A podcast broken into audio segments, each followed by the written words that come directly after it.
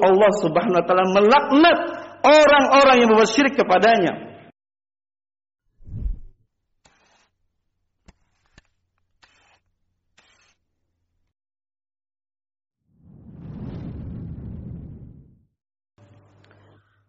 Innal hamdalillah nahmaduhu wa nasta'inuhu wa nastaghfiruh wa na'udzu billahi min shururi anfusina ومن سيئات أعمالنا من يهد الله فلا مضل له ومن يضلل فلا هادي له. أشهد أن لا إله إلا الله وحده لا شريك له. إقرارا به وتوحيدا. وأشهد أن محمدا عبده ورسوله صلى الله عليه وسلم تسليما مزيدا. قال الله تعالى يا أيها الذين آمنوا اتقوا الله حق تقاته ولا تموتن إلا وأنتم مسلمون. أما بعد فإن أصدق الحديث كتاب الله وخير الهدي هدي محمد صلى الله عليه وسلم وشر الأمور محدثاتها وكل محدثة بدعة وكل بدعة ضلالة وكل ضلالة في النار. Ikhwati fillah Jamaah Jumat Rahimani Rahimakumullah. Di hari yang mulia ini Hendaklah kita bertobat kepada Allah Subhanahu Wa Taala Atas segala dosa-dosa yang pernah kita lakukan kepada Allah Subhanahu Wa Taala. Baik itu dosa yang nampak Ataupun dosa yang tersembunyi. Dan hendaklah kita bertakwa kepada Allah Subhanahu Wa Taala Dengan sebenar-benarnya takwa. Takwa dalam artian anta'mala bi ta'atillah ala nuri min Allah tarju thawab Allah. Takwa dalam artian engkau melaksanakan segala bentuk ketaatan kepada Allah Subhanahu wa taala di atas cahaya Allah yaitu berdasarkan Al-Qur'anul Karim dan hadis Nabi Muhammad sallallahu alaihi wasallam. Tarju sawab Allah dalam rangka engkau mengharapkan pahala di sisi Allah Subhanahu wa taala. Takwa dalam artian antatruka ma'siyat Allah ala nuri min Allah takhafu iqab Allah. Takwa dalam artian engkau meninggalkan segala bentuk maksiat kepada Allah di atas cahaya Allah dalam rangka kita takut kepada Allah Subhanahu wa taala. Ikhwani fillah rahimani wa rahimakumullah. Jamaah sidang Jumat yang hati Allah Subhanahu wa taala. Sebagai kaum muslimin, kita hendaklah selalu menjauhkan diri kita dari segala bentuk dosa kepada Allah Subhanahu wa taala. Baik itu dosa yang nampak ataupun dosa yang kelihatan ataupun dosa yang tidak nampak. Baik itu dosa hati, lisan maupun anggota badan. Allah Subhanahu wa taala berfirman, "Wa dharu dhahiral itsmi wal batinah. Innal ladzina yaksibun innal ladzina yaktasibuna al itsma sayajzauna bima kanu yaktarifun." Allah Subhanahu wa taala berfirman, "Jauhilah atas diri kalian dari dosa yang nampak ataupun dosa yang tersembunyi.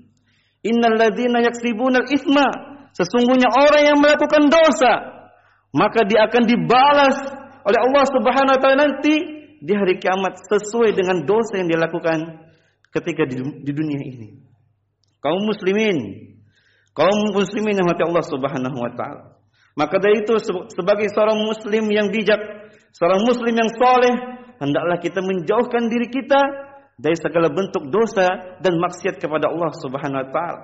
Baik dosa hati yang berupa hasad iri dan dengki, ujub takabur, sombong kepada Allah Subhanahu wa taala, maupun dosa lisan kita yang berupa menggunjing, berdusta, memfitnah, memfitnah kaum muslimin dengan tanpa hak. Nauzubillah min dzalik. Begitu juga hendaklah kita menjauhkan diri kita dari dosa anggota badan kita. Kita berbuat zalim, membunuh, merampok, mencuri. Itu semuanya adalah sesuatu yang sangat amat dijauhi oleh setiap kaum muslimin.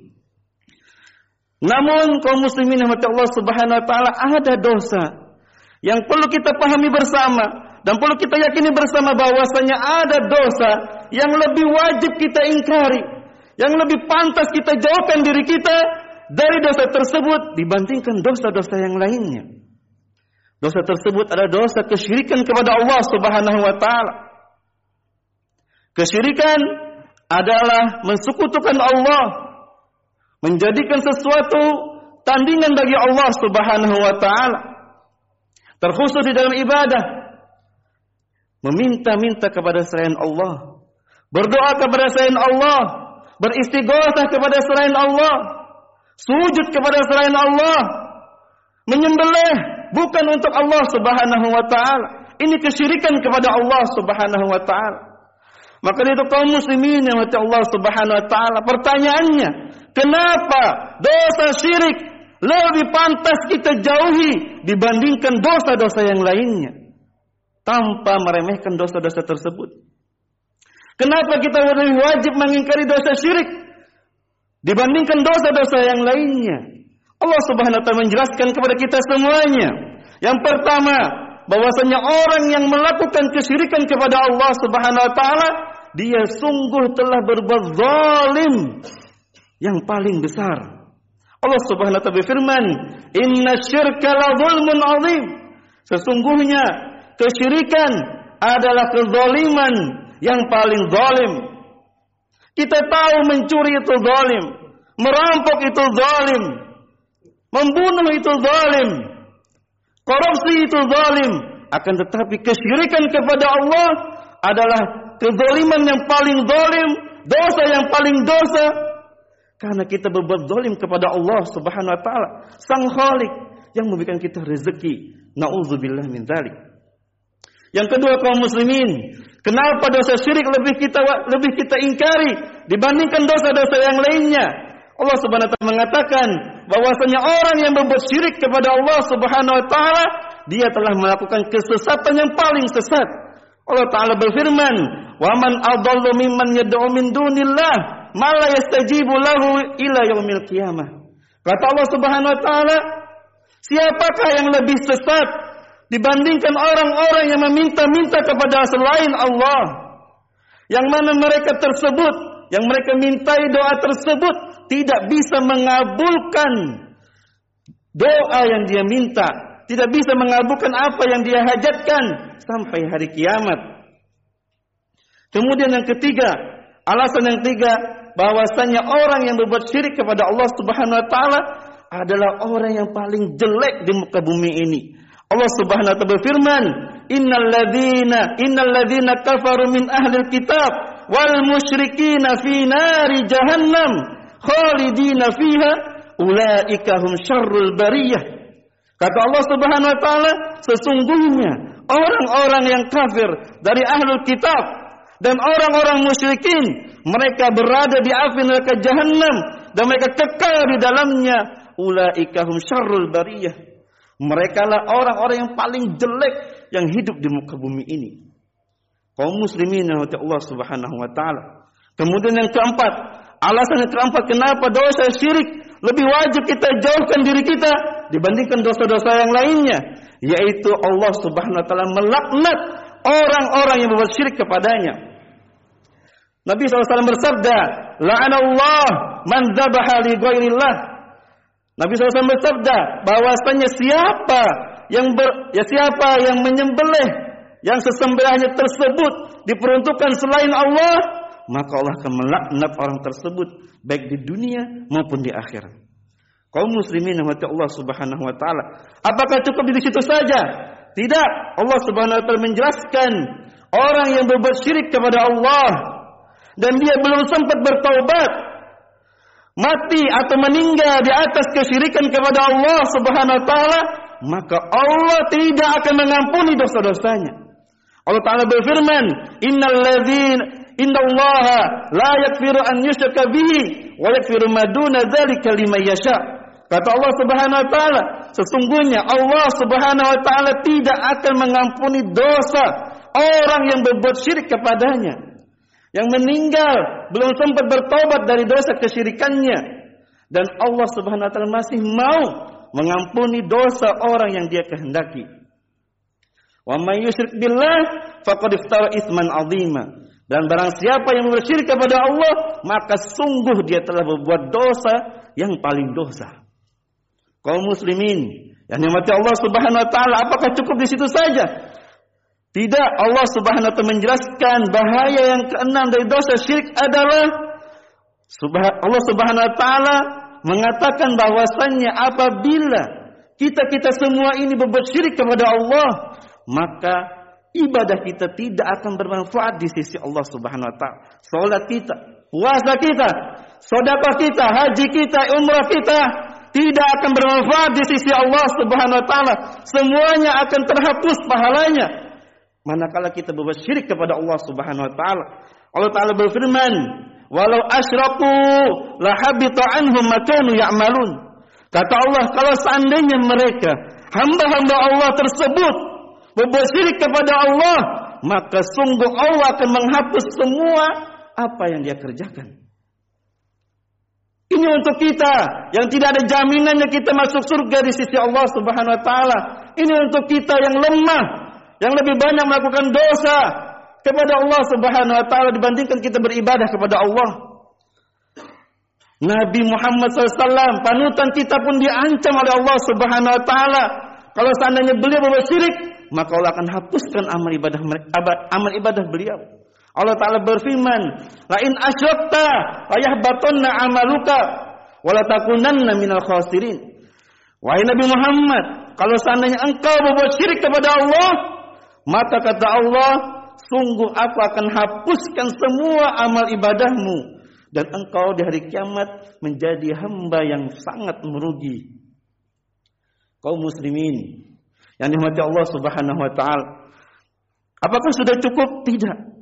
Allah Subhanahu wa taala mengancam lagi yaitu dengan Allah Subhanahu wa taala mengharamkan surga bagi orang yang berbuat syirik kepada Allah. Allah taala berfirman, "Innahu man yusyrik billah fa innahu man yusyrik billah faqad harramallahu alaihi al-jannah wa ma'wahumun nar wa ma lidh-dhalimin min ansar." Allah taala berfirman, sesungguhnya orang yang berbuat syirik kepada Allah sungguh Allah akan haramkan baginya. Apa? Surga. Dan dia kekal di dalam api neraka dan dia tidak akan mendapatkan teman ataupun bisa mendapatkan pertolongan di api neraka tersebut. Naudzubillah min dzalik maka dari kaum muslimin hendaklah kita sadar. Hendaklah kita takut kepada Allah Subhanahu wa taala janganlah kita merasa diri kita sudah aman dari dari perbuatan syirik kepada Allah Subhanahu wa taala. Semoga Allah Subhanahu wa taala muwafaqkan kita di atas tauhid kepada Allah Subhanahu wa taala. Aku qouli hadza astaghfirullah li wa lakum wa li sa'il muslimin min kulli dhanbin fastaghfiruhu innahu wal ghafurur rahim.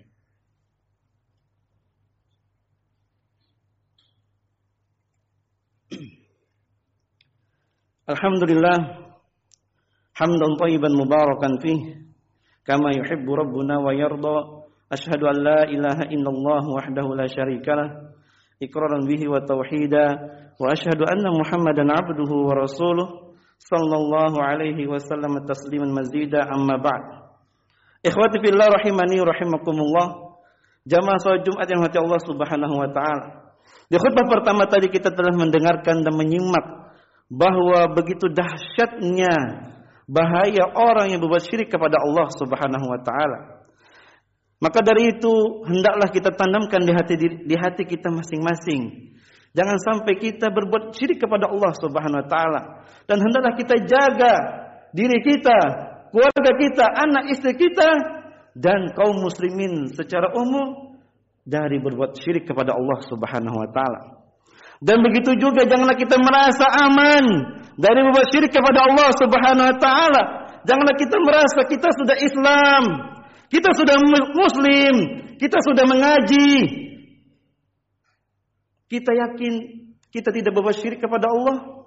Jangan, ini adalah bentuk kesombongan kepada Allah Subhanahu wa taala. Lihatlah orang-orang soleh terdahulu yang mana mereka adalah orang-orang yang takut kepada Allah Subhanahu wa taala. takut akan terjatuh dari berbuat syirik kepada Allah Subhanahu wa taala. Padahal dia telah dijamin masuk surga oleh Allah Subhanahu wa taala.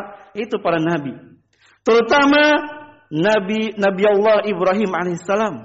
Bagaimana beliau sangat khawatir dirinya tertimpa kesyirikan maupun anak keturunannya. Sampai-sampai beliau berdoa kepada Allah wajnubni wa bani wa junubni wa bani an na'budal asnam ya Allah jauhkanlah diriku dan anak keturunanku dari menyembah berhala-berhala. Ini Nabi Ibrahim alaihissalam abul anbiya bapaknya para nabi masih saja khawatir terjatuh dari perbuatan kesyirikan kepada Allah Subhanahu wa taala. Dan dia dijamin masuk surga oleh Allah Subhanahu wa taala dan dijadikan kekasih Allah Subhanahu wa taala masih saja takut apalagi kita. Bagaimana dengan diri kita? Setelah kita mendengar bagaimana ancaman Allah Subhanahu wa taala bagi orang yang berbuat syirik masihkah kita berani? Masihkah kita cuek? Masihkah kita tidak takut kepada Allah Subhanahu wa taala? Begitu pula nabi kita Muhammad sallallahu alaihi wasallam juga masih khawatir. Beliau adalah sayyidul anbiya tuannya para nabi, makhluk Allah yang paling mulia di muka bumi ini. Orang yang pertama kali masuk surga Allah Subhanahu wa taala masih saja khawatir terjatuh dari beban syirik kepada Allah. Di dalam doa beliau beliau mengatakan, "Allahumma inni a'udzubika an usyrika wa ana a'lam wa astaghfiruka bima la a'lam." Ya Allah, aku berlindung kepadamu dari berbuat syirik yang aku ketahui dan aku minta ampun kepadamu dari dosa syirik yang aku tidak ketahui. Kaum muslimin, hendaklah kita mengambil pelajaran dari dua nabi Allah tersebut. Hendaklah kita selalu takut kepada Allah dan hendaklah kita selalu memahami, belajar apa itu kesyirikan kepada Allah Subhanahu wa taala. Apa saja macam-macamnya agar kita tidak terjatuh ke dalam dosa kesyirikan, agar kita bisa membentengi keluarga besar kita, agar kita bisa membentengi orang-orang yang ada di sekitar kita dari dosa dari dosa kesyirikan kepada Allah Subhanahu wa taala. Yang terakhir dan kami ingatkan bahwasannya di dalam kami menyampaikan masalah kesyirikan tersebut bukan berarti kami ingin mengobrol label syirik atau musyrik kepada kaum muslimin tidak. Ketika kami menjelaskan bahwasannya ini kesyirikan ini bahaya syirik. Tujuannya agar kita semuanya mengetahui minimal kita mengetahui bahwasannya kesyirikan adalah dosa yang paling dosa, kezaliman yang paling zalim, kesesatan yang paling sesat. Hanya itu saja, bukan berarti kita menyebarkan label oh kamu syirik, berarti kamu musyrik, berarti kamu pantas masuk neraka tidak. Ini bukan akidah ahli sunnah, ahli sunnah wal jamaah. Akidah ahlu sunnah wal jamaah adalah mengatakan bahwasannya laisa man waqa'al fil kufri waqa'al kufru alaihi. Tidaklah orang yang jatuh ke dalam kekufuran, kesyirikan dikatakan seseorang yang kafir ataupun musyrik. Tidak, jangan sampai kita mengatakan tersebut karena boleh jadi orang yang melakukan kesyirikan itu disebabkan karena kejahilannya, karena ketidaktahuannya, karena kebodohannya, ataupun dia tidak sadar berbuat syirik kepada Allah Subhanahu wa taala. Kita hanya ingin mengingatkan bahwasannya kesyirikan itu memiliki bahaya yang sangat besar, bahaya yang sangat dahsyat dan ngeri.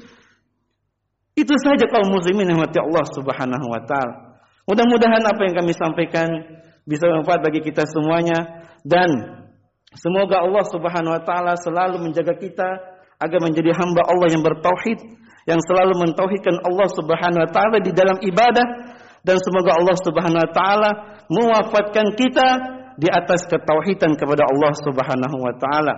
Innallaha wa malaikatahu yusalluna 'alan nabi ya ayyuhalladzina amanu sallu 'alaihi wa sallimu taslima.